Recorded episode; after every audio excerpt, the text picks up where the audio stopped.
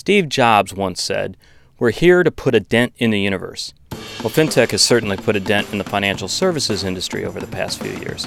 This podcast series focuses on the story of those individuals who took Jobs' advice, the dent makers, if you will.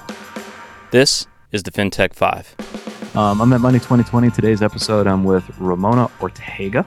She's the founder and CEO of My Money, My Future, Inc. And Ramona, thanks for taking the time. Can you give me like the 30 minute spiel on the company itself? Yes, My Money, My Future is a personal financial platform aimed at millennials, particularly underserved millennials. Um, we know there's 80 million millennials in this country, and half of them are non white, which means that they have very specific needs around student debt, credit, retirement planning. And what we're looking to do is make sure that they have the information and financial tools and resources they need to make uh, the best financial decisions and to build wealth in their communities. So I, I love the idea that we were talking, and this is kind of like um, a, a, blend of several companies out there, kind of like Credit Karma, kind of a LearnVest. I mean, where, where'd you get the idea for this? Sure. Well, what I did was look around at fintech, um, and particularly fintech that was serving women in particular.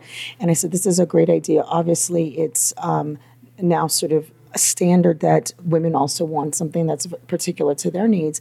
And I said, but also communities of color, because of the historical um, racial wealth gap, they also have particular needs and cultural nuances around money. And given the fact that I didn't see that um, being sort of tackled in fintech, I said, this is a really unique opportunity um, to kind of arbitrage and take advantage of this huge opportunity, especially with the growth of Hispanic millennials. I agree. And you're based out of New York, correct? Correct. Okay, it's a good place to be based out of when you're dealing with minorities um, from this standpoint and millennials. It's amazing what we're seeing um, this this urbanization and the move back into it. Um, so I'm curious about the response from the folks that you're going after. What sort of feedback are you getting? So one of the things that we do is have a lot of um, contact with our users. We literally talk to our users every day. Oh, imagine that! What, what, what a unique concept. I know, but but that's through social media events. I speak probably like literally twice a week, um, and the response is always, "Oh my God, this is so needed." And even people that are not millennials sort of are you know the older millennials say i wish i had this when i was 20 so i think we're really touching on something that is extremely needed in many communities. I mean not just in terms of financial literacy but also the tools. People want to understand their finances and understand what to do in a way that's not complicated that's made very simple and that is also transparent. And I think what we're doing is creating a space for them that they know that is a trusted space. So we're not selling them products directly, right? And I think that's something that uh, particularly millennials like. And we're making it super simple. Our motto is actually money made simple. And it's a great model. And, and, and the, the model itself works. I mean, Credit Karma's proved that out. And, and, and kudos to them for doing that. You think about the impact they've had – with like a lot of the credit card companies, right? Where now it used to be a miracle if you could get your credit score, and now it's as if it's literally posted everywhere. So um, I'm, I'm curious yourself. What's your background? Sure. I actually grew up in California, which um, doubly makes this good because I'm I understand, um, you know, the Cal- the West Coast market. I understand the East Coast market. Um, I early on had a very long career in international human rights work. And so, in terms of public private partnerships, I understand them very well and understand the role of government.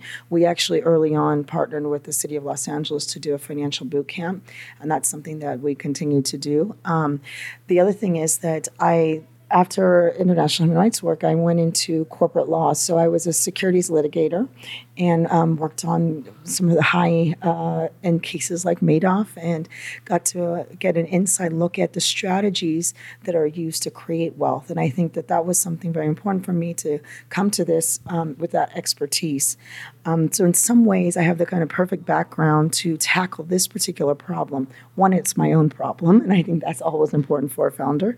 Um, but two, I can see beyond just sort of the single vertical of tech. So we're really looking at like big partnerships with cities that are really trying to tackle financial literacy with universities, national organizations, um, and then bear, bringing to bear the technology and working with multiple service providers and using APIs to bring sort of all those tools in, onto one platform. So, you know, it's your typical founder's path, right? Uh, human rights, um, working in the United Nations and others, law. Yeah, it's good for you. Yeah, it's just your normal background. All right, we're down to the last minutes. This is rapid fire. So I'm going to ask you questions, top of your head. Just go with it. You said you're from California originally, so which part? Napa. Oh my God, you went from Napa to New York? What's wrong with you? Okay, now I'm questioning all of your judgment. All right, all right. So, as somebody who's actually from Napa, how awesome is Napa? Napa's very awesome. Um, the problem was opportunity, opportunity gap, right? I think it's great when you have money. Um, it's not so great when you don't have a lot of opportunity and privilege. And so uh, it was time for me to leave early on, and I'm glad I did. And I love Napa. Uh, you know, well, who doesn't love Napa? Okay, so from California to New York. All right, so do you consider the pit stop in, in LA because I went to UCLA undergrad. So uh, that's fair. So do you consider yourself a New Yorker or a West Coaster? Hearts in both places, but at this point, I think I'm a New Yorker. I've been there for 20 years. So you're a New Yorker. I'm sorry. I don't care what people in New York say. You're a New Yorker. Um, where can we learn more about the company? Sure, you can follow us um, on Twitter or Instagram, My Money, My Future. Um, you can also find us directly on our website at www.mymoneymyfuture.co. Excellent. Thank you for the time. I really appreciate it. Thank you.